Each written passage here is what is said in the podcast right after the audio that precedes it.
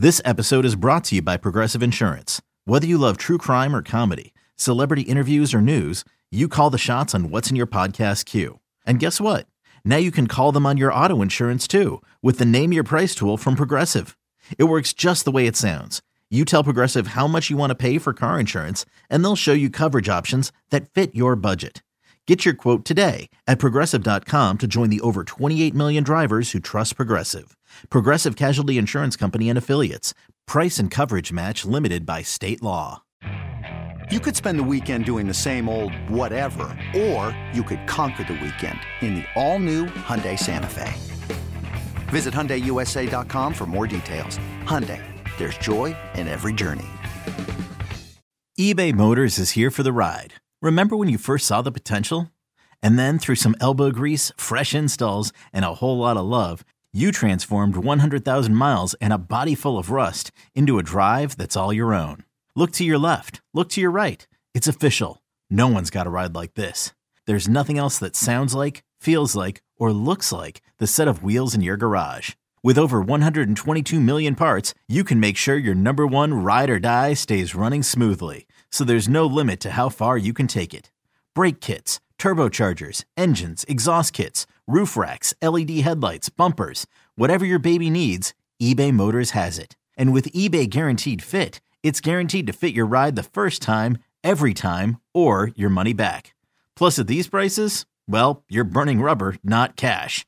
Keep your ride or die alive at ebaymotors.com. Eligible items only. Exclusions apply. Well, well, well, guess who's back? That's right, Pats Pals and Foxborough friends. We welcome you to a currently live streaming edition on the first day of March 2024 to Six Rings and Football Things brought to you by your friends at WEEI Audacy and 2400 Sports. On today's episode, we will talk about New England Patriots quarterback room extreme makeover 2024 edition, all the latest NFL combine buzz, including some sound bites and nugs that came out just earlier this morning from some of the quarterbacks expected to go in the top three, plus some other players buzzed about and mentioned in regards to your New England Patriots. Will they actually burn some cash this free agency? And of course, episodes five and six of The Dynasty. Can we at least just try to find something fun about this very well produced, yet sometimes controversial New England Patriots program? It's your old pals, Fitzy and Hart, or as we like to call us here on the Six Rings program. We've got the Gridiron Grinch. He's at Jumbo Hart. And of course, the Foxborough fanboy in the house, your old pal, Nick Fitzy Stevens. Good morning, Hart. What's on your mind? I don't appreciate being called the Gridiron Grinch. I think I've been relatively objective and even, I dare say, at times optimistic or realistic this off season. You people are the ones that try to paint me as a Grinch. And we welcome to the chat box this morning Joey Izguire. Hey, good was that? morning, fellas. I can't. Well, YZA Guire. I can't. Now, did he have a typo when he put it in, or is that actually his name? You know- it's actually pronounced Shashevsky. It's weird. Yeah, The funny thing is, yeah, K S Z S Y I C T. Shashevsky, exactly. All right, so uh, let's get things moving. Yesterday, Hart, um, uh, oh, we big report came out yesterday from our friends over at Mass Live. Um, oh, yeah, very well done, Stephen Tower, regular viewer here on the program. Good morning, guys. Uh, I'm beginning to think it, I was too early to buy my Marvin Harrison Jr. Pats jersey. That's right, Marvin Harrison Jr. A no show today at his media avail at the NFL Combine. We'll get to that momentarily. Andy well. Wright again. Oh yeah. Oh, hold on. Save that. Save that. Food for thought. Um, Andy, the big story, obviously, in Pat's Nation yesterday was the the mass live report done by our pals Karen Guregian, Chris Mason, and Mark Daniels. Mark Daniels, by the way, take a lap, uh, but it's a victory lap, and have a beer on us because he's had an excellent week. Good week over there for Mark Daniels at Mass Live. Um, always- Quick uh, side note. yes. First of all, um, I didn't realize Mass Live's not really a paper anymore. I don't even think it exists. It's a website. But um, when did they become the dominant sports or at least Patriots beat coverage in Massachusetts, New England et al? Right? I mean, Callahan and Kai do a great job at the Herald. Sure. We have a team of thousands over at WEEI. Apparently, there's another, uh, there's some other radio station in town. Eh? Never heard of it. nope. Uh, the Globe, they've got like Chris Price, uh, Ben Volin, as they say en français. Uh, they do, you know, they do some fine work. I enjoy Chris Price's work. Volin, I Volin gets trolling sometimes, but uh, but yeah, Mass Live, uh, Mass Live has been absolutely killing it. Yeah, well, because they've well, Karen Guregian, who everyone loves, Yeah. obviously. Obviously. She does tremendous work. Chris Mason. Hey, Karen, that's you up there, and I'm down here. Remember the Gronk? Zoom? Oh, Karen, hello. Karen, is that you? Hello. Uh, how did you get in this box I have on my How- this how where are you, cat? Like Gronk, it's a Zoom. What, Zoom? That's what I do on the field when I catch touchdown. All right, Zoom, Gronk, zoom, zoom, zoom. So uh, they did a great job yesterday with this piece where basically uh, I had read from Chad Graff and uh, Jeff Howe, also from the Athletic, who had intimated in a piece yesterday as well that the combine buzz with the Patriots are pointing towards selecting a quarterback at third overall. Look, it's you and me. Wow. And me and you. It's it's one of those things that I'm putting my phone up, but it's in there. What are those things called? Where it's like infinity? Yes, exactly. Yeah. See, my phone is now in my phone, which is in my phone, which is in my phone, which is in my phone, phone, phone, phone. That's great for everyone listening right now uh, that Andy was watching himself on a live stream as part of a live stream Not that while we live stream. Not that kind. Not only. All right, so the Mass Live report. Come on, focus here, people. oh, sorry. The Mass Live report uh, that the Patriots are looking to entirely revamp the quarterback room in 2024, which is good news because that tells me that Highsmith, the Wolf of Ball Street, everyone involved in the higher ups, Jerod Mayo, watched the games last year and realized the same thing that we did, which is this is completely unacceptable quarterback play. Having two super mediocre quarterbacks on a dysfunctional offense with no weapons and no offensive line, throw for just over 3,300 yards, 16 touchdowns, and 21 picks. Uh, that's not going to get it done in this NFL, this AFC East, this AFC overall. Not going to cut it. So the plan now, as uh, Mass Live outlined, is to a draft a quarterback at third overall. This is the closest thing to confirming what we've all been debating and deliberating for weeks now. That they plan to sign a veteran and that they will likely trade Michael McCorkle, Mac Jones sometimes this offseason, likely before the draft. So, Andy, and I ask you, I ask the audience listening now uh, and watching us on the various live streams, with things trending the right way for Jayden Daniels and his stock, I'm imagining that he's going to be gone at number two. So, if Daniels is gone at number two, or if Caleb Williams kind of talks his way out of the top spot, what do you do? And who do you think the Patriots are looking at at third overall? So I think they've accepted what I accepted a long time ago. There's actually three good quarterbacks in this draft. So sitting at number three and just taking the quarterback that auto drafts into your slot is fine. I think my hot take for the 2024 NFL draft, because everybody tells me that all three can't be good, is all three are actually going to be good. Um, that being said, this whole Caleb Williams thing is fascinating to me. A word we overuse in sports talk and sports talk radio, but it is fascinating to me that Caleb and Mr. Williams might be Carl. I forget. He's clearly a uh, a QB dad, Todd Marinovich dad. There's a lot going on there. Yeah. Do we think that he's uh, now? Quick question. Back to that. Okay. Yeah. Is it? thank you very much. Um, so we're not full Lamelo. We're not full Lavar Ball, but and we're not baby Gronk dad. But like he's he's becoming a thing, isn't he? He is absolutely a thing.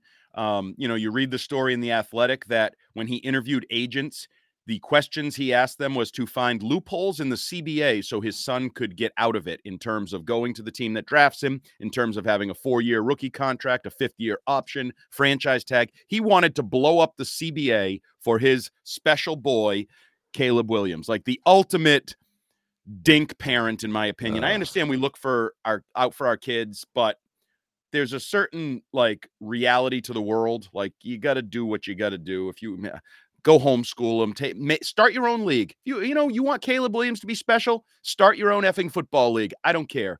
Um, but the bigger question here for six rings and football things, Yeah, and, is- and by the way, may I also add, Andy, it is a privilege to play in the NFL, and this con- these like these deals have been negotiated accordingly. They don't get Matt Ryan money anymore, like when he got like a hundred million for just being drafted. But like at the same time, you're gonna get taken care of. Jeez, that's the darkest comment we've ever received. Wow, holy smokes! I'm not gonna share that one. No, but- I don't think we need to share that. Um, but from But a Patriots perspective, Mhm. We have a head coach in Jerod Mayo who is a why guy. He's going to answer the why.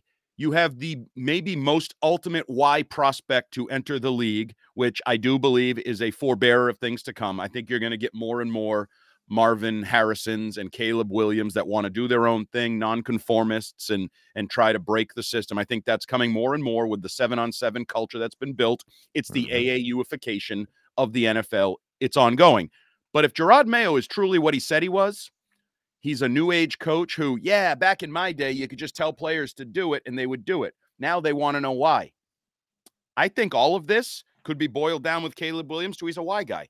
Why do I have to sign that contract? Why do I have to go to the team with the number one pick? Why do I have to play for a team I don't want to play for? Why, why, why do I have to give you my medicals? Why do I have to go to the combine? All That's right. That's right. That became a big thing. He doesn't want all these other teams getting his medicals. As a matter of fact, didn't he didn't submit them period and this does Correct. this does beget the idea that if he is the modern the the poster child of the talented gifted always coddled crying in his mother's arms in the sidelines you know at fight on stadium F that's fine F you I, I, I, couldn't agree i couldn't Rod agree Mayo, more. if he's there at three take him and coach him if you're the this, developer of people if you're the coach leader of men that everybody tells me you are take on the challenge take on the talent and do it i wouldn't want to do it but nobody calls me a developer of human beings and a and a uh, great coach and a leader of men. No one calls me that. So Jerod Mayo, if you want to live up to your own hype and the hope that you have brought to Foxborough, mm-hmm.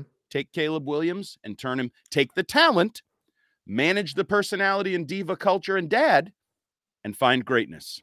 See, I think now there's a chance that Caleb Williams may, in fact, drop from the top spot overall. That no, the Chicago Bears, the Chicago Bears may the- say that's my point. He may but be. Then the don't the commanders? But the commanders don't they then say like, "Oh shit, we didn't think maybe. that there was any way that he was going to fall to two. So maybe he doesn't want to go there because maybe he didn't have a very good season with Cliff Kingsbury mentoring him, and now Cliff Kingsbury would be his mentor there.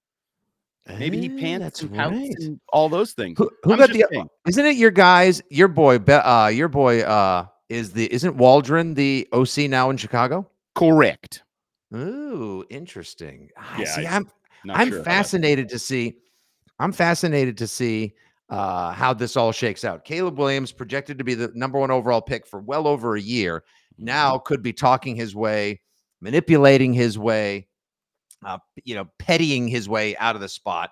Meanwhile, Jayden Daniels' stock, without even throwing, running, or doing anything in a, in a tight shirt and tight shorts at the combine this week, his stock just continues to rise and rise and rise and we can't figure out what to make of Drake Maye as well. I want to share this quickly, Andy. Uh, earlier this morning, the quarterbacks all had a chance to speak at the combine. Marvin Harrison Jr., who was expected to meet with the media shortly after 8 in the a.m. Eastern time, did not show up. So the first question uh, here, this is uh, Jayden Daniels. He was asked what he would think about possibly being drafted should he fall fall at this point now to third overall. What would he think about playing for your New England Patriots? Yeah, it'll be dope. Obviously, growing up and, and seeing uh, what Tom Brady did there, uh, six Super Bowls, you know, that's tough to live up to. But uh, it'll be dope to, to, come in there and you know see the success they had and, and help them get back on that track. Okay, it would be Whoa. dope. See, and yeah, Bill hey. Belichick wants him, so it's a marriage made in heaven. So I'm in, so so I'm sold. I'm in. Tell me why I wouldn't want Jayden Daniels as my QB1 under center for the NEP in the future, regardless of which veteran is shepherding him next year. So, the first argument against him, and eh, eh, one of the big questions of the combine for him in the quarterback position is what does he weigh? Everybody's fixated on he's a skinny guy who runs too much, takes too many hits. You can't play that way in the National Football League. To some degree, I agree, but I also look at a twig like Lamar Jackson who has found a way. You know, again, coach him up utilize his athleticism, but don't allow it to be a negative. You know, the the Josh Allen, learn when to run. Okay, it's the AFC Championship game. Put your body on the line, all in. Mm-hmm. It's week two against you know the Jets or whatever. How about we be smart, slide, get out of bounds, don't take hits. So the the size of him and the running style is a concern for some. I don't have that concern. Um, his accuracy at times can be inconsistent. This no this uh, popped up to me when I was watching a lot of Malik Nabers catches. Um, there's definitely slants that are behind him and balls that are miss, you know, not put in the exact window they should be. We're talking like the zero to 20 throws because they're, eh, and I know everyone's going to talk about, yeah, you guys sold us on a bill of goods that Mac Jones was the most accurate passer in college history. Okay. There's a lot of short passes, and yes, he also had elite weapons. But Jayden Daniels was the highest rated deep ball passer last year right. in college football. But he also, if you go watch some of those, um, when Malik Nabers is 15 yards behind the defense, I would have been accurate with my throws too. So there's some of that. Right. Um, Speaking of which, just quick side note I know some people are putting Malik Nabers ahead of Marvin Harrison in their rankings, including NFL.com Lance Zierlein. Um, I don't buy it. I think Marvin Harrison's the best receiver in the draft. He may be a diva. He's the son of an NFL wide receiver. I might expect that. He's the best receiver in the draft. I do not buy that. Um, but in terms of Jayden Daniels, I also don't buy that Bill Belichick had a draft board that had cemented Jayden Daniels atop the draft board in December or November or whenever the hell that reported thing came out from that woman who sounded an awful lot like Dianna Russini talking about how the Patriots love Jarrett Stidham. Like, just oh, Bri- uh, had you ever heard of Bridget Con? I mean, I, I watch a lot of NFL Network, maybe too much for my own good. Nope. I had never heard of Bridget Condon when Which all of a sudden, fine. That's fine. doesn't mean she can't be right. She can't have sources. Like, who the f ever heard of Andy Hart? Like, that's fine. I'm not, but I don't hey, believe Terp, it. Save that drop. Oh. I don't believe that Bill Belichick had this cemented draft board in December or sometime before he was fired that I love Jayden Daniels. I'm going to get Jayden Daniels. That's the plan, blah, blah, blah. I just, I'm sorry. I'm not buying it. That said, I like Jayden Daniels. If Jayden Daniels falls to three and you're on the board, take Jayden Daniels. Guess who else I would take? Do we have Drake Maye audio? Because I like his audio too. I most certainly do. Real quick, Mike Dickinson watching right now on Facebook. Six Rings should broadcast live from the draft. I couldn't agree more. Side note, we'll be there for my bachelor party. Daddy Soda's on me. Oh, I am so in on that. If I'm stone cold in a couple Miller Lights instead of Coors Lights, it'll be Miller Lights. Uh, and Andy, think on this one to get back to uh, right before we share some Drake Maye audio. Uh, Stephen Tower, is there a scenario in which Caleb drops out of the top five? Yes, hmm. he goes six. You think so? Uh, no, I think he goes. I think somebody takes on the challenge. And my bigger picture, I still say, part of the reason you hire all these young coaches is this to deal with young players, to do deal with new challenges of mm-hmm. the NIL guy who made fives of millions, tens of millions, whatever he's made in recent years. Like C- Caleb made 10 million. I know That's it's all very vague though. I'm not sure I buy all of it. Um, it's it's a bit of an argument now with um, why am I drawing a blank on her name? The Iowa uh, basketball player, Caitlin Clark. Caitlin Clark, and how yeah, was it Darren Rovell said like, oh, by going to the WNBA, she's going to lose money right. next year. He's, he's, he's getting in this pissing. He looks like me on Twitter. He's fighting everything that moves on his timeline. Um, Is he in line at the pizza parlor? probably. He likes a good pizza, I'm sure. Um, but yeah, no, I do. I think Caleb Williams makes it out of the top five. I hope not. You know why? Because even though I'm scared to death of him and his dad, scared to death, mm-hmm. I would take the talent. That's my job is to make it work. He's so gosh darn talented. I got to find a way to make it work. And you need to nail this draft pick as well. And we hope that the Patriots are sold entirely on all three quarterbacks. The other day, uh, or they can have another documentary, the Caleb Williams era in New England, the Wynasty. You know, actually, that was not terrible. Uh, you could stop. No, the Rodney Dangerfield and Caddyshack dance afterwards is going to go. However, that was actually pretty solid. But you're not uh, rooting that, for it because that would suck. No, that would be a terrible, terrible watch. Great pun. Um, all right, so uh, I want to share this, and we'll get back to Caleb Williams. I, I, I want to preface this with this: I haven't been into Drake Maye very much. the The tape is okayish. It's it's it's good at times, but I'm not really sure about the guy. And then I listened to him this morning. I gotta. I want to ask this question, audience listening, watching live as we do this. Are you going to be a bigger Drake Maye fan after you see this clip? Because I think I was a quarterback. These are big time organizational decisions. So give me your best sales pitch why you should be somebody's franchise QB. Yeah, I think I can do it all. I think one of the things where, you know, I really can make a play with my feet, make a play, throw in the pocket, um, and you really just, you don't want a game plan, you know, for me, you want a game plan with me. So that's the biggest thing. Good luck, Trey. Thanks. Appreciate y'all. Thank y'all. First.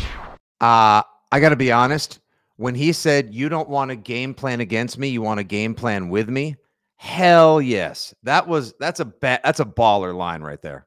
I also enjoy the very Belichickian smile of I nailed the hell out of that line that my agent agent told me to say when they asked me how to sell myself to t- like he was so proud of himself for that answer because he knew people like you, you people, were going to eat that up, and I eat it up too. I like it. I, I love the the idea of it. I actually believe in it. You know, I've made the comp. I think he's Josh Allen. I think he has the upside of Josh Allen. He can literally do it all. Wait, who was who was Yahooing with you the other day? You and I think uh, Keith show, told me this. You comped him out to be Josh Allen, and someone else said that he reminds them too much of Mitch Trubisky. Uh, well, a lot of people are doing it basically because, just because he went to North Carolina. they're so blinded by just a simple visual of a of a color, a jersey, a number, and they have no idea. Jeff Stenberg watching live on YouTube. Copenhagen sponsorship incoming for Drake with that accent. uh, I know it's all about the Zyns now, guys. You know those are the Zyns, like those little nicotine pouches. Did you see Andy? Uh, there's vid- there was video. I think Barstool had it. As Jake Moody was coming out to attempt the 55 yarder, he reached in his mouth and threw out a nicotine pack on the field, then absolutely blasted a 55 yarder. It's at least it's less gross. Like it's it's a less gross visual when they do that because I've had Yeah. people do that right in front of me, like having conversations with them, and they take it out and like wrap it up in a napkin, and you're like, yeah, that wasn't so gross. I don't love it, but it's not the grossest thing ever. Oh, here we go. Our friend Mike Dickinson, once again, thank you. This is quality intel. Uh, this is the bachelor party guy. I live in North Carolina. I watched a lot of Drake Maye. This kid is a stud, better than Josh Allen. Whoa, hold on. Somebody holler at Shime. Chris Shime is right on with his love of Drake Maye. He is a great athlete. Yeah, I just wish Chris Scheim had a little more of a consistent background. He also loved Ryan Tannehill, so and hated Joe Burrow. yeah, and hated Joe Burrow. So like, But he some- didn't like Mac Jones. So I mean, it's but that's the whole. Oh, yeah, We're all isn't- and wrong. We're all right and wrong. Yeah, I'm uh, incoming. Andy Hart saying three, two, one. Except for you, Fitzy. You're always wrong. So uh, No, that's Cadlick. oh, he's not here, so he's not here shot. to defend himself. Come on.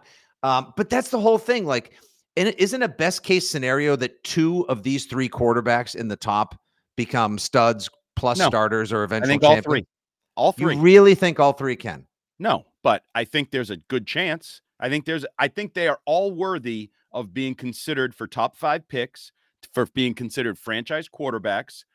And obviously some of it will lie on something we've heard about like the situation, the support, the talent around them. Like those are all issues that they're all going to deal with just like Mac Jones dealt with a certain way as a rookie and then a certain way in years 2 and years 3 just like Trevor Lawrence dealt with a certain way as a rookie and then a certain way in year two. So the pieces around these guys are going to have an effect. But they, all three, in my mind, legitimately have the potential to be franchise quarterbacks. And just because history says, oh, they, the third pick can't be good or the third quarterback can't be, I don't care about history. I'm talking about these three guys in this draft. Ashley J watching live on YouTube. I really like the idea of trading back to the sixth spot overall with the Giants to take JJ McCarthy. You have Oh. McCarthy sit for a year behind the veteran. All right, we'll get to whether or not you think McCarthy is going to be a, a fast riser, if he can play at the speed of the game in the Oh, yeah. NFL now or sometime soon. But real quick, Andy, uh, let's bat around a couple of those veteran quarterback names. Since once again, the Mass Live report said the Patriots remaking the room, trading Mac Jones and his new no look pass. They'll be signing a veteran quarterback. Maybe that's the key. He was looking too much. That- That's that, that was it. Remember See, in Germany, he was looking right at the receiver and then just couldn't throw it there. If he had looked away, he would have got it there. Uh, so which veteran court? So I'm just going to throw out all these names uh, for you, the audience, listening, watching live, and more. You've got uh, Gardner Minshew, the Mississippi Mudflap. You got Nope. Ryan Tannehill, Nope. uh, Kirk Cousins, who a new report this morning Nope. says is likely headed to a massive deal with the Atlanta Falcons. Oh, did you Uh, see the odds switch on that? No, The odds went from like are we talking draft night odds? Like, remember when the Stroud odds Yes. went from like 20 to 1 at the second pick to like off the board? I forgot what it was, but it flipped dramatically yesterday. Somebody got wind of of that early. So it's happening. yeah, it seems certainly seems that way. At least the the the gambling world believes that. Okay.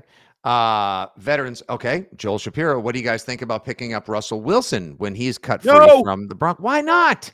He was good last year. He's a dink diva. If I'm going to take a dink diva, I'll take a young, talented dink diva named Caleb Williams. Don't you think don't you think that Mhm. Russell Wilson, who believes that his Hall of Fame credentials now are on the ropes, if he were to go someplace like New England, remake his career, help lead the Patriots to a respectable record this year, mentor a quarterback uh, that gets drafted third overall, like this could be a pot. Like he may have been humbled at this point, Andy. Like everything out of Denver in the last year looks, the last two years looks really shitty for him.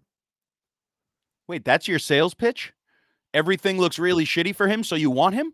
That no, was your, he that was also has plenty, plenty of arm talent. Hold on. He, uh, all right. Can you on. give me a what? Yeah, good Ru- sales pitch? Russell Wilson stats 2023. If only I had a high powered machine that could give me uh, his information right here. This Russell Wilson, that, I hope. come on. Russell Wilson last year, 66% completion, 3,070 yards, 26 tutties, eight picks, was only intercepted on 1.8% of his dropbacks. Come on. Now, he did get sacked a lot, but Denver had a bad line. That's high level. He was playing very well before that they started getting into his business about like the you need to waive your injury clause, otherwise we're gonna cut you and bench your ass. Like Denver really effed that up last year in a big old way. You know who effed up his career? Russell Wilson. He became a diva dink. All right. Okay. So I don't want him unless you can sell me on somehow he truly, and I guess Sean Payton, you talk to him. I don't know. I, I no, I don't want any part of Russell Wilson. Jacoby Brissett is the type of guy I want. There's no questions about who he is as a leader, a character guy. I think he's probably aware of what his lot in life is. Like that's the guy. You want you want some a little bit of that Patriot way sauce or whatever cologne is left over, but also high character guy, plus level leadership and mentorship in the locker room, on Yeah. the sidelines.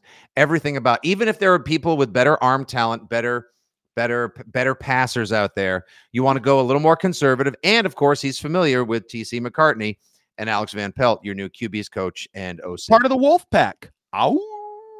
Hey, listen, a- an old wolf packer coming in to work with a Wolf of Ball Street. I am Yes. in. Yeah, no people. Uh, yeah, people do not want Russell Wilson in New England. It's probably No. not going to happen. Will he get an I- office? Can he use Alex Guerrero's Oval Office when he gets there? How many bathrooms will he possibly have? Okay, how about uh Heave Hojo? How about old man Flacco, Andy? Also familiar with the people in Cleveland. Nice reclamation project last year, huh? Eh? I don't hate it uh, like that. Those are the two that I that I think really fit the mold that I'm looking for. That they they know what their role is. They could be starters for no weeks, five weeks, or the whole season, and I think they'd be okay with it. They're mentoring. They're good guys. I don't hear a lot of bad things about either of them. I saw firsthand who Jacoby Brissett was when he was here, and I have no misgivings about bringing him in. Um, I think that would be perfect. So that's the kind of guy I want. I don't I don't want to have doubts about what is Russell Wilson, what what is what are his angles, what's he thinking, you know. You had that weird uh Keith brought this up last night. You had that weirdness with Ryan Fitzpatrick and Tua in Miami a few years ago where like he's Mm. playing well, he gets benched, then he's back in, he wants the job. He was like blindsided like I'm sure thing. Flores would tell you that he kind of butchered that as well, though. kinda.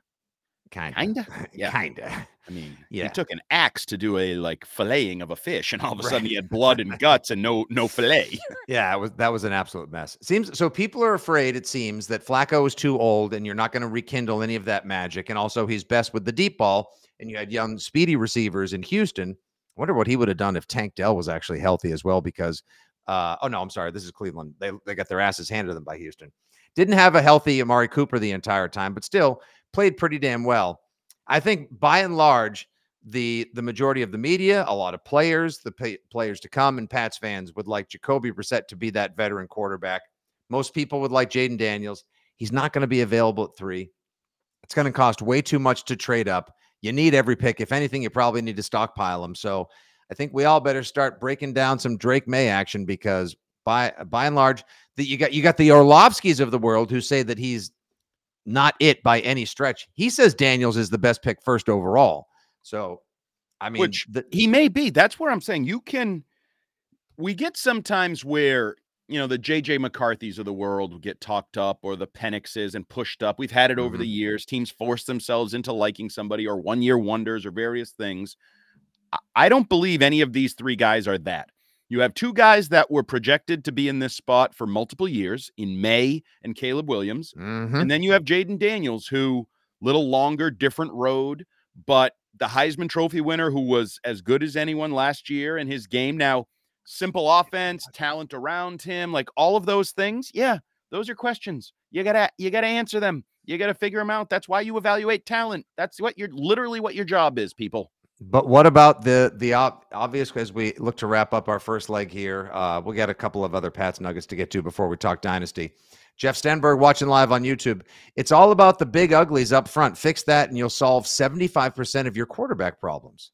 Dumbest argument I've heard in a long time, Jeff. Sorry, and Oh, I do podcasts oh. with Fitzy. Oh, Hey, come Um, on. Hey, he- he, Andy is an equal opportunity offender, everybody. I would just like to No, remind I just- everyone.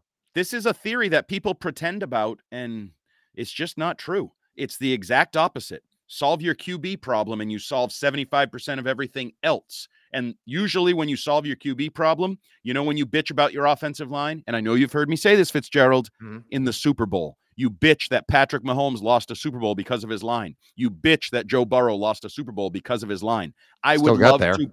I would love to bitch about losing a Super Bowl. I in these days love to bitch about losing a Super Bowl. You could you could have just taken out lose a Super Bowl as well, but that's fine. Um, I uh, I did hear an interesting theory. Uh, Chuck um, Chuck Klosterman, uh, the pop culture writer, football fan, often a guest uh, on the Bill Simmons podcast. He said his plan would be because if you put all your eggs in the one quarterback basket and that guy doesn't work out, now you're kind of screwed. What about trading back and drafting two guys? Like, what if you were to draft like McCarthy and Sam Hartman instead, and you try to have one, you have draft two guys, kind of like what the Redskins then Jeff, the you're off the hook. I, Jeff, you're off the hook. No longer the dumbest thing I've heard on this podcast. We have a new dumber thing. It's not my. I'm sharing someone else's I theory. didn't say it was yours. All don't right, all defensive. I'm just saying don't it's you- the dumbest thing I've heard today. So instead of taking a shot at really talented people, hey, Mhm. PFW days. Thanks, There you Greg. go. I thought you. that would make you happy. Um, uh, so you don't like that idea at all? Trying to I like think a Sam- Sam Hartman blows. Okay, well there we go. So no, I mean I don't mean to be disrespectful, Sam. You seem like a nice guy. You got a great look. You might want to go into movies or TV or something. Mhm. You're a handsome son of a gun. He's not as handsome, I got to tell you though, as uh, the the quarterback at Ole Miss, who is a year away from hitting the pros, Jackson whose name Dart, is similar to your son's son's. I was going to say here, of course he is. And can NI, NIL people, can we figure out a way that I can order a goddamn l- baby blue Jackson Dart jersey and not I'm have sure- to go to the dark web to do it? I, I'm sure I can help you out with that after the program. No, but I want a legit one, not a dark I know- web one I know, I know. fanatics where like the Yeah. number is crooked and his name Made by- Hard or something. And it's off. I it's it's the fanatics is spelled F A N A D I C S. right. No, no. like, um, if in case anyone doesn't know, this is what I, I fell in love with this guy earlier this week. So handsome AF, fine. oh yeah, Um, ridiculously good looking kid. Uh, signs an NIL deal with a private jet company. That's a baller move. Then I learned this: his game day face paint. He does the left. He does the right side of his face. He does a black streak from his eye down to his jawline. And you're like, why? What's it? What is he doing? War paint? No, he does that because that's what Anakin looked like when he turned to the dark side in Revenge of the Sith. Okay, like the force is very strong with this one. I'm in. Just find a game manager this year, draft Jackson Dart next year. You know, Dart jerseys would sell through the friggin' roof at the pro shop. absolutely. Absolutely. Now, I don't know if he can play. We'll see. I mean, there's some questions about Who being in the needs Lane- that? I just, I just Lane Kiffin offense and and all of that. Like there's some, you know, red flags. But he's he's hell. If they go the route of some of these uh Jeff wants to draft O linemen, do different things, maybe they'll Mhm. be looking for Jackson Dart in next year's draft. Maybe he'll or or Ewers or whoever the quarterback that blows up next year and comes out of nowhere to be the stud is. Like those will be the guys we'll be talking about.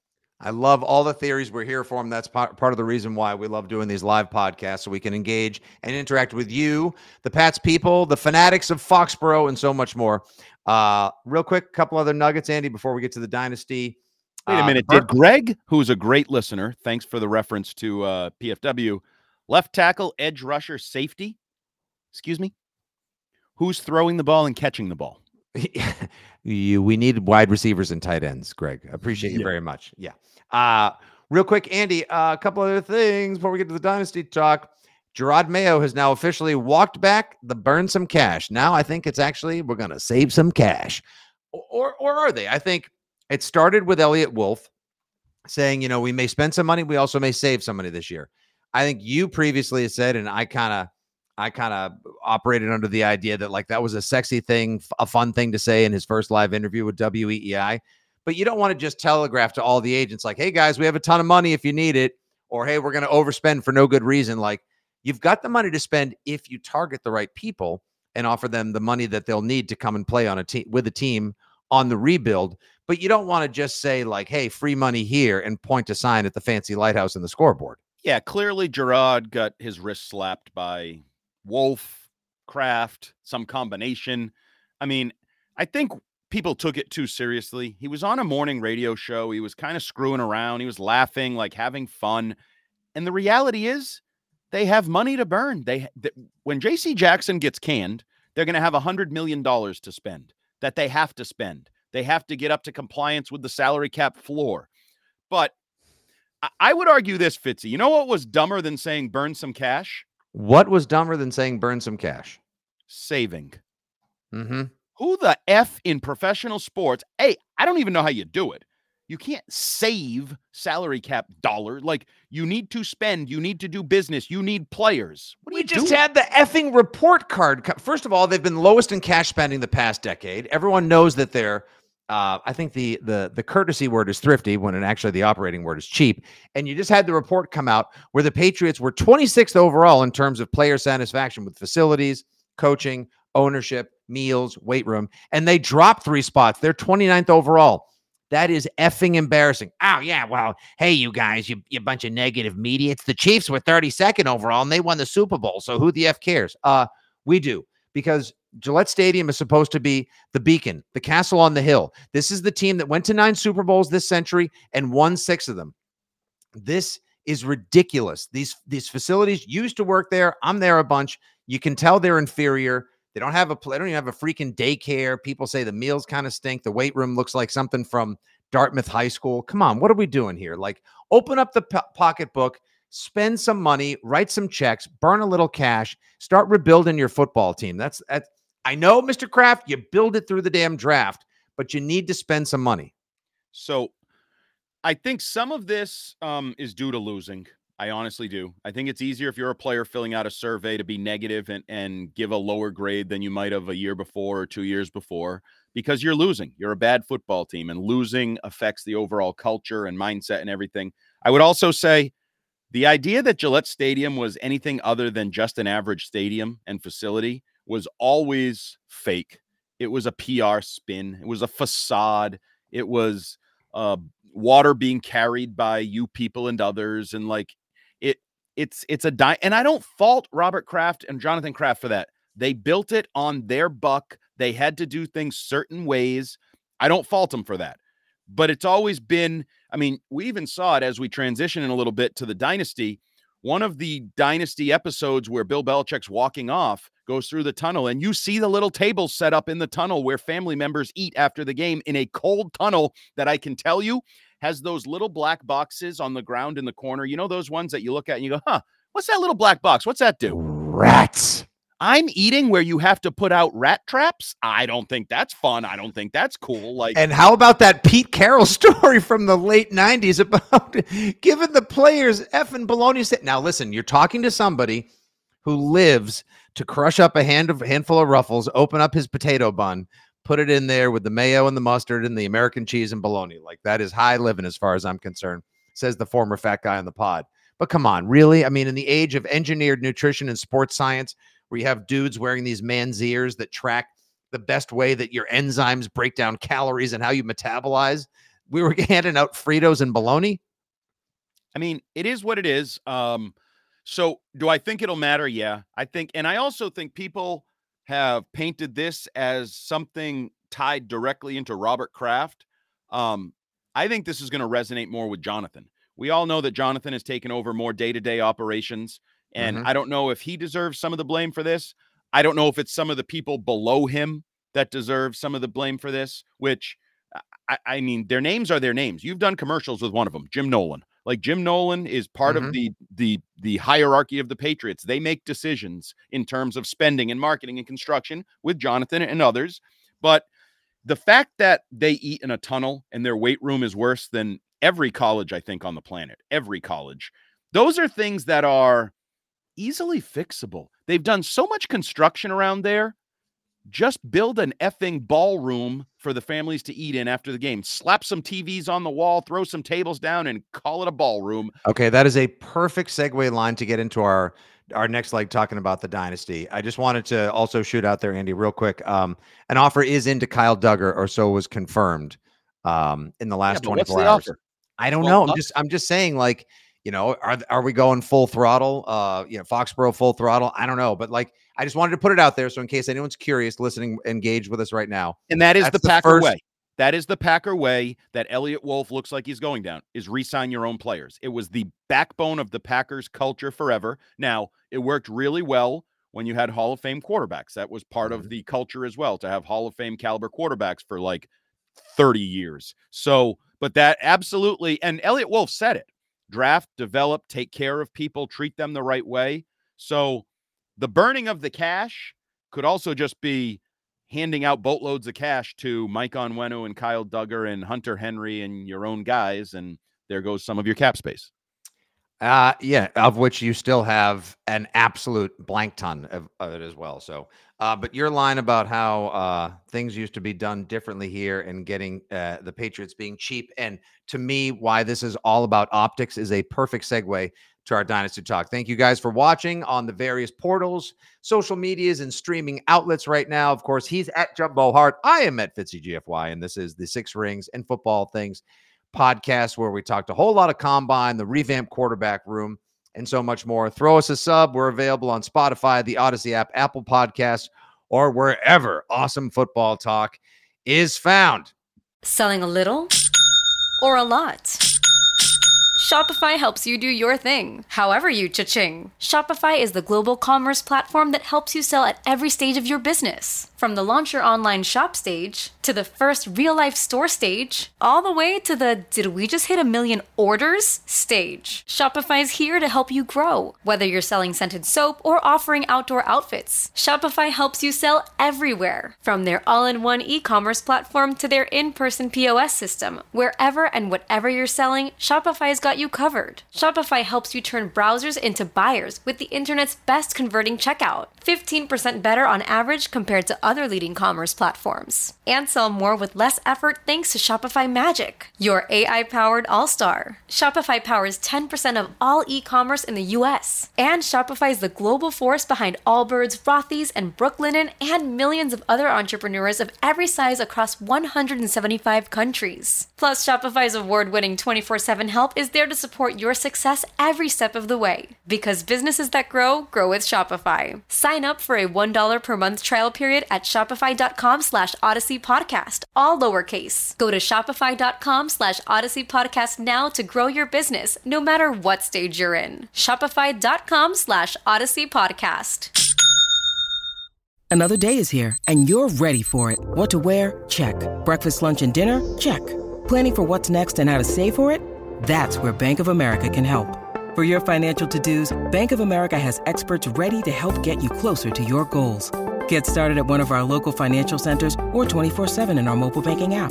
Find a location near you at bankofamerica.com slash talk to us. What would you like the power to do? Mobile banking requires downloading the app and is only available for select devices. Message and data rates may apply. Bank of America and a member FDIC. All right, here we go. Time to talk Dynasty. The Apple Plus TV series, docu series, is now six episodes in. There are just four to go. Two more Fridays, seven more sleeps till you get the next two episodes. Um, and this week, Andy, we were hit with two episodes.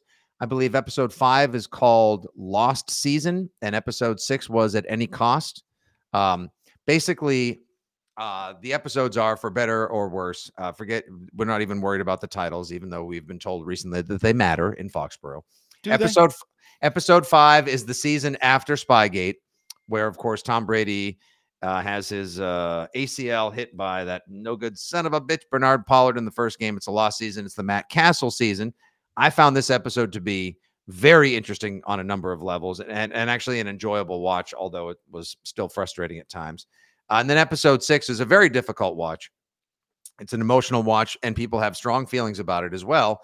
Many of which think that the series is focusing too much on scandals and uh, the negative aspect, if you will. I my big takeaway, Andy, is that you focus on these things like Spygate, like Aaron Hernandez, because it's mesmerizing to me that the New England Patriots were able to keep up a dynasty for 20 years and have a double dynastic run in the face of the two biggest football cheating scandals, even if we think they were garbage of the last 40 years, and somebody being accused of three murders and convicted of one. Yeah, I mean, this has to be a big part. Like, this is not football story. This is massive sports story in history. I sent you a photo, um, which really brought it into light for me during the practice footage, the Aaron Hernandez saga, when Tom Brady's throwing a pass on the practice field to Aaron Hernandez, and in coverage we have Sergio Brown. Um, there were two alleged Awful. murderers on the practice field on a singular, like one visual, 38 in blue, 85 in white, right next to each other. Like, holy Yeah, you don't think the edit you don't think the editors knew what they were doing there?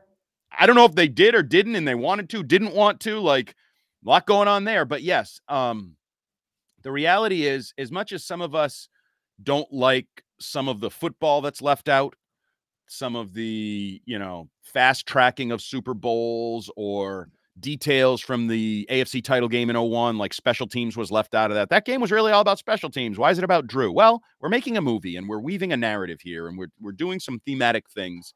Right. Um, and the reality is that the Aaron Hernandez saga is one of the most interesting sagas in the history of of all of sports. Any level, anything, it's it's it's that dramatic and it deserved its time.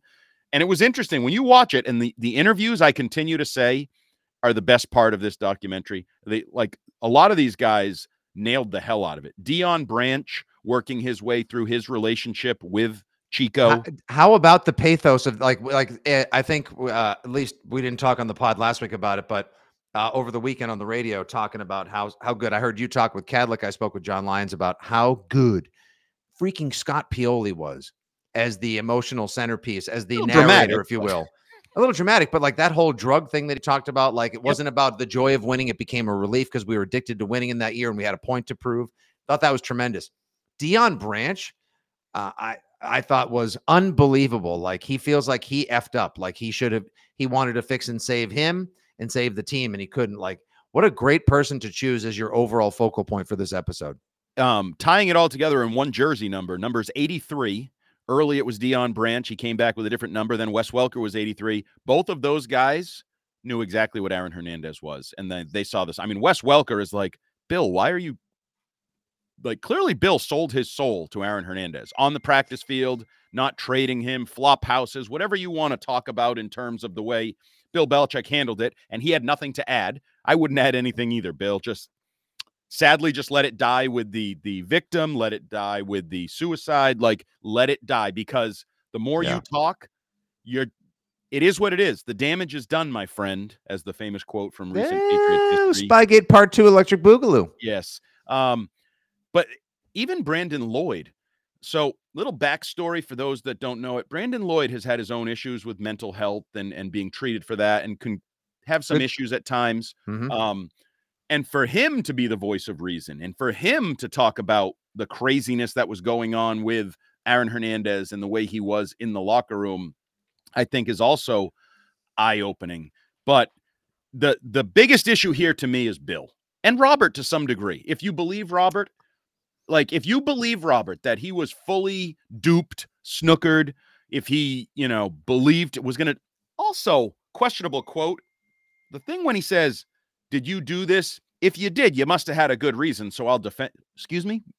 You like I'll hire the best attorneys. Yes. So there's a point, folks, in episode six where Robert Kraft, who hits it, his strikes and stays on board a very somber tone throughout the entire episode, and then we can get to uh, the idea of whether or not you think that the Kraft sell job, the whitewash, if you will, continues because everyone keeps saying that this entire thing is a bag job and a hatchet job on Belichick being painted as the arch villain of the entire dynasty in the series.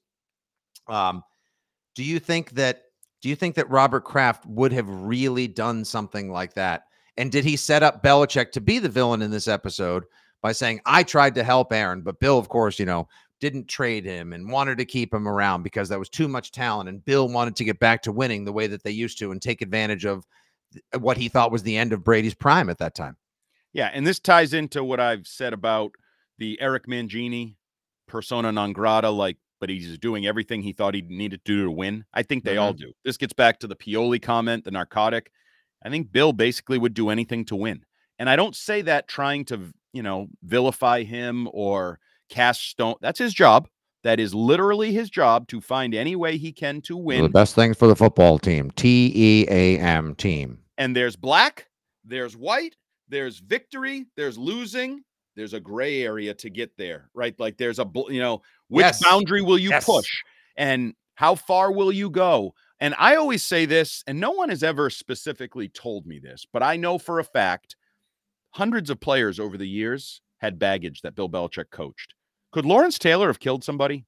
I don't want to disparage the man, but like on a hopped up, drug induced, whatever, could something have gone wrong there? Are there other players from 1975 through 2023 where Belichick was like, this guy is having some issues, this guy is struggling, whatever? Mm-hmm. Did they murder anybody? No.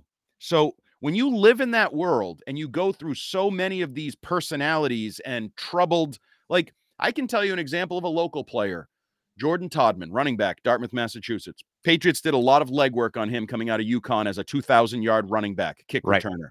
They feared him being too close to New Bedford, where he grew up, and maybe there being baggage and the wrong people. And like, this is a consideration for millions of players that they go, not millions, thousands of players that they go through.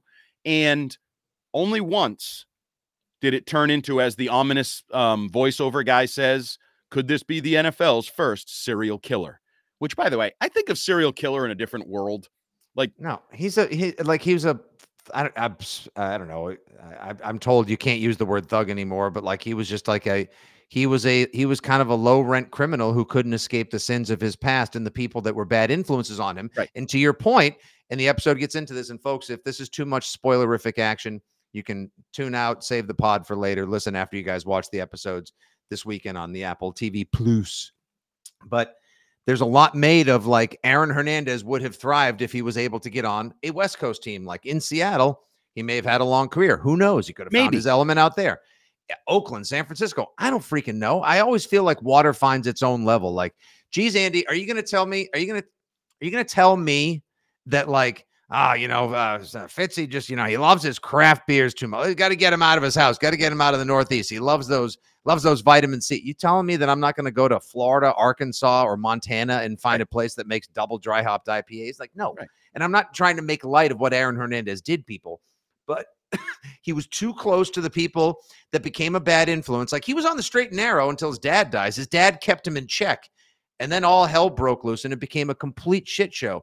And it's a tr- it's you love storytelling and you love good like sports stories with pathos, tragedy, drama, excitement, the Aaron Hernandez saga is riveting stuff. It really is. And like the Patriot, like hey, they had him mur- he killed somebody and then went back to work and lied to Kraft and lied to Belichick and signed a $40 million deal. Like it's fascinating that the Patriots overcame this. And you're right about Welker and Branch.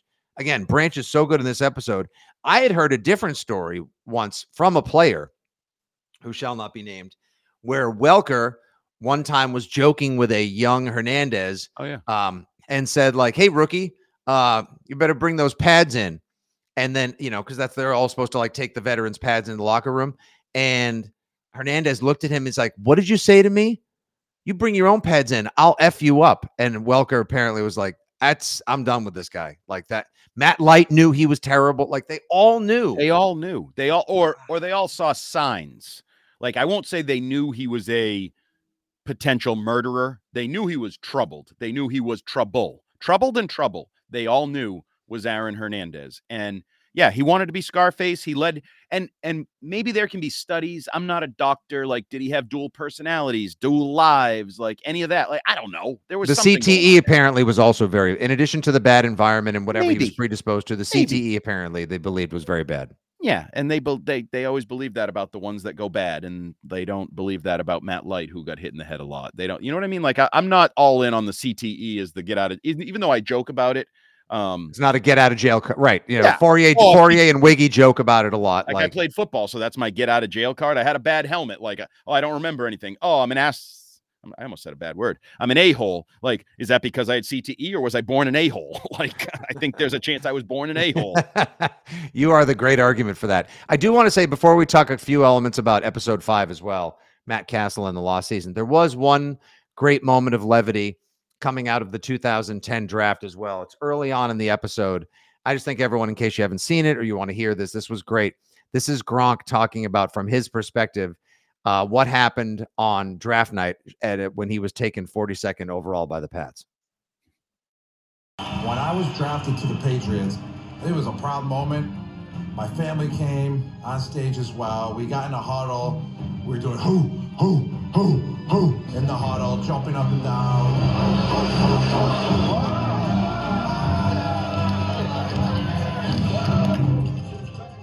And then all of a sudden, I get a phone call from the Patriots.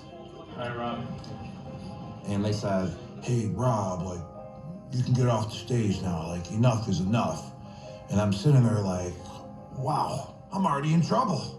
It's been five minutes since I've been on the Patriots, and I'm already in trouble.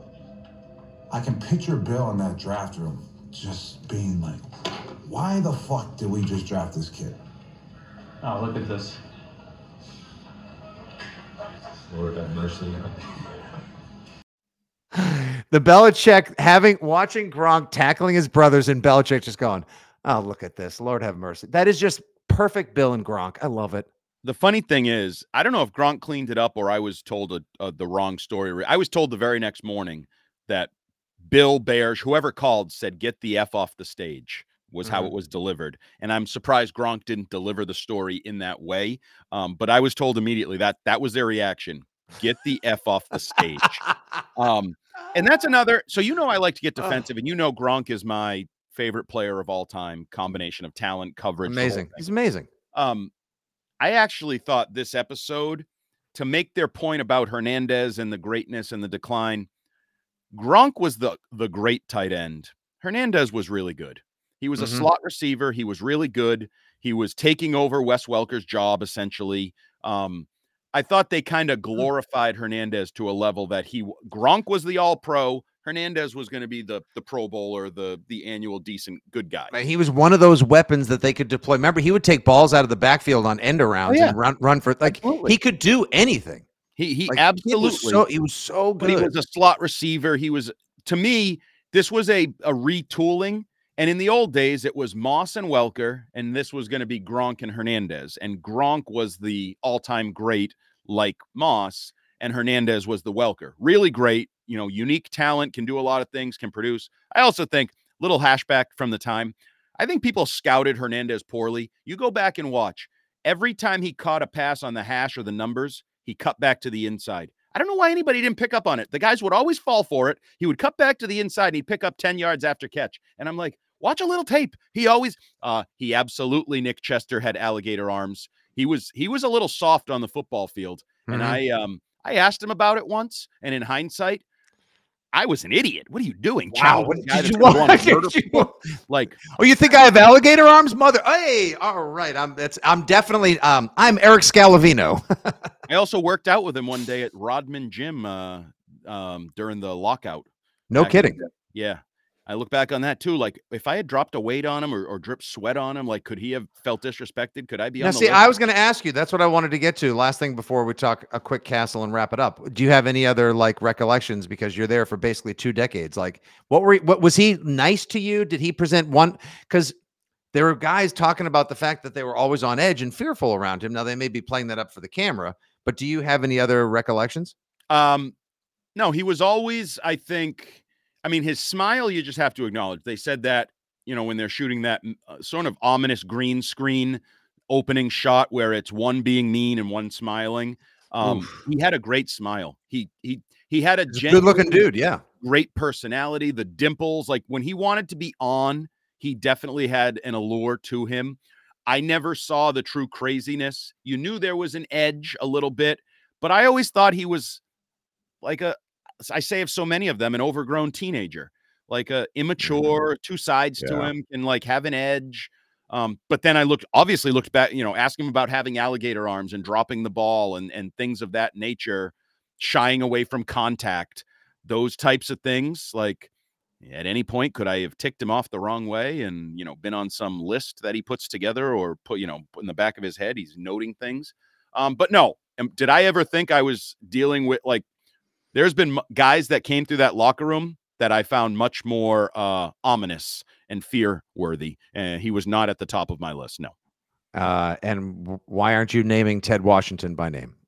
uh, well, Ted Washington was a different beast. He was definitely scary. Um, Corey Dillon was a different beast. He was yeah. very scary. He has mellowed. So it's fascinating to see how much he's mellowed over time. But you're not the only one to have ever said, like, there's a person I didn't want to get on the wrong side. He of. was a scary MF. He's a, he's a big mother effort, too. Like, he is oh, a, yeah. still to this day, it's just like, are shoulders meant to be that big? Yeah, no, he's he's sort of a, a, forgotten, remarkable athlete contributor of this whole. Like he wasn't in here anywhere, right? He has not been mentioned. I don't believe a. I don't think Corey Dillon got a single mention. If you find him replace Dynasty, well, like now his career is just about over. Like he was, he broke the record mm-hmm. five years ago in Dynasty Timeland. Um, also, they get to the point in here where they have the Ravens loss there's no mm-hmm. mention of the the Wes Welker injury that the the blow that took to the team, right? Like mm-hmm. kind of Wes Welker. Again, a lot of those narrative elements are just because they're not because they're not doing the book report, as Matthew Hamachek said. I guess, but I know that's but the big. I think people's biggest peccadillo thus far, the the biggest thorn in people's junk on this is the whole like 2003 2004 was almost done like a montage. Yeah, and and that that's part of it. I also they missed a couple um, in the Matt Cassel episode, which was there was a lot of Matt Cassel there. There was a, he was a central figure. Mm-hmm. Um, they left out the part that when Bill said Cassel says Bill told me we're not bringing anybody in. You're our guy. That's BS. They had quarterbacks on a plane headed to Foxborough, and then they told them to turn around. Bill changed his mind on that, but they initially had, I want to say Tim Rattay. Don't hold me to that, but like they had veteran available quarter street quarterbacks flights were scheduled and they were coming to Foxborough, and then he had Nancy Meyer call them back and cancel the flights and turn the flights around or whatever. So no kidding. I would have included that at some point. Yeah, uh, there is one great quote though um, in episode five. Not to spoil anything, there was a ton of Matt Cassel, and he deserves it because it was a great season, and it still pisses me off that they went eleven and five and didn't make the postseason. Uh, Cassel recounts this story about meeting up with Belichick in the film room Quote, one time I didn't see a corner blitz and I get absolutely annihilated. Belichick comes in and he says, Cassel, can we figure out the corner blitz? Because I don't want to have to write your mother a letter that says, Dear Mrs. Cassel, we're sorry to inform you that your son is dead because he's a dumbass and didn't see the corner blitz. Yeah, that's a good quote. That's phenomenal. That is a phenomenal, phenomenal quote. Um, and it's very I, Belichickian, having a little military yep. spin to it. Yep. Um, Randy Moss, once again, dynamite, so electric on camera. Can't ever get enough of him. Um, five is good, and but I do think they, I did think they introduced the go like this is where Brady starts getting it. Like, am I going to get replaced? I'm going to have to like Brady asked if he could play without an ACL. Belichick said no. You know, I did the, the same thing in high school. You played through. You tried to play through an ACL. Yeah, they wouldn't let me. they were but like, did you try to come back so quickly that you got um you that you got an infection and they had to I go back not. in and yeah, no, I, for, I, I forgot about Neil ElAttrache having Atrache. to go back in. Atrache. Having and to go back in. Years I've been kind of blaming him for it, and uh, Brady took full credit for effing it up, and I yep. give him credit for doing that on the record in a situation like this. That he good for him. Up. Yeah. Um, Cassel's great. Uh, Moss is great in the episode. It's definitely a what could have been, but it kind of sets up again one of those moments. Spygate, uh, Brady ACL and Cassel, then Hernandez, all these moments where the dynasty teeters on just crapping out and somehow they continue to thrive and survive. So, um, any last thoughts on those two episodes or just in general before we wrap it up? Atrache.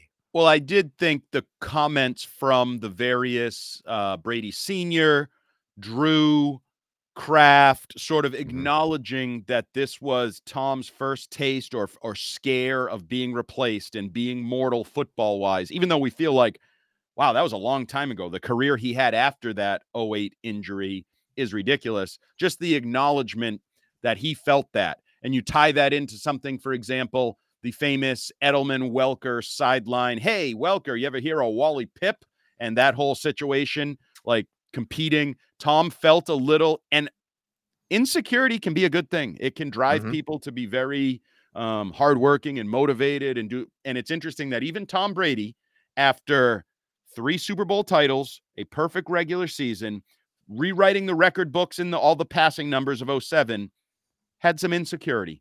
It's good to feel like Tom Brady every once in a while. Even he can be insecure.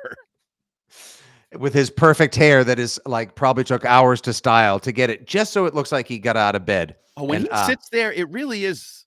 It really is remarkable. It's amazing, but he has, you know, I I have purposely not finished it because I don't want to be so far ahead that it's not as fun to play along with everyone. But I gotta say, he's pretty upbeat. He seems in a good place with whenever he sat down and spoke with the crew. He seems to be in a pretty good place with all of this now. Like we should all, whether we've gone through breakups or not, had any acrimony. If you've ever had that level of success, maybe you could appreciate it. But I like where Brady is in all this. It's unfortunate though that it seems like Robert Kraft wants to retell a lot of the story, and Belichick is obviously very frustrated with how he's portrayed and where he is. But um, I'm with you. You said right before we get going on the live pod here today, it's fun. Like, like you, you'll have you'll disagree with editorial choices. You will quibble with narrative er- elements and the way that they edit stuff out of um, sort of out of sync or, and futz with Right. the timeline. They'll overlook some things. The like this found footage is incredible. These testimonials and interviews are gold. I love it, and that's just because I I can't get enough. I remember the games. I so do you. You don't need someone to tell you how you should have felt about all this stuff. But this is all the extra filler that you haven't had a chance to to engage with before. So that's my big takeaway. I'm still loving it. Yeah, and that I mean, you should love it. You're the Foxborough fanboy. I'm. What do you call me? The Gridiron Grinch. Uh, I'm supposed to hate it. I'm not Mhm. supposed to love these types of No, things. gr- or the gridiron. Would jaded- you prefer gridiron grouch? I don't. The, I think the negativity is all uncalled for. I think I'm miscast, and I am being vilified the way Bill Belichick is being vilified. It is not fair, and I know how he feels. Our All right. greatness is being questioned for no reason. All right. Wait, what? So, ladies and gentlemen, he is uh, wildly misunderstood. That's Jumbo Hart. Got a little typo in there. Misunderstood. All right. I was rushing. Okay. I'm producing, I'm co hosting. Come on. Um, it's a great watch. It's up now. Uh, next week, you'll have two more episodes, two more Fridays with two episodes. Uh, and maybe we'll have a chance in a couple weeks to have Hamachek and Benedict on to have a final like, why'd you make those choices and how do they feel about the feedback that they've received? Because I know they appreciate the fact that we've discussed it so much and it's been a live part of this wild offseason for Pats Nation. All right, Andy, we talked about the revamped quarterback room, combine nuggets, uh, which veteran quarterbacks you like, burning or saving cash, Wolf of Ball Street, uh, the dynasty. Anything else you want to get to, or should we wrap her up? Oh, I think we should wrap this up. This might be the longest podcast we've ever done. We're at an hour and four minutes coming up. I enjoyed it thoroughly, though. It just flew by. Hey, Nick Chester, thanks for watching and participating. We love your comments along the way. Love the show. Thank you very much. Tell your friends this is a live wire of a community. I didn't call you dumb, Jeff. I said your idea was dumb. There is a difference. And as Andy always likes to say, he is both not for everyone and the truth is never mean. All right, for a Jumbo Hart, for our producer Justin Turpin and everyone at WEEI, this is your old pal Nick Fitzy Stevens. We'll be back next week with post combine buzz, more draft talk. We'll try to sneak in one of these a week during the offseason because it's a fun place to get together and shoot the breeze and or the fluff and shit together. Whoa, Uh, thank you very much. All right. We said it a couple times during the episode. Hey, we love what you do, Mary Beth Campbell Bayon. Thank you for She tuning in as well. Love what you guys die. Okay. she left off the D. All right. I apologize for nothing. That's it. That's He's Hart. I'm Fitzy. We'll talk to you soon. Thanks for tuning in, everybody. Good day. God bless. Thanks for tuning in to Six Rings. And as always, go Pats.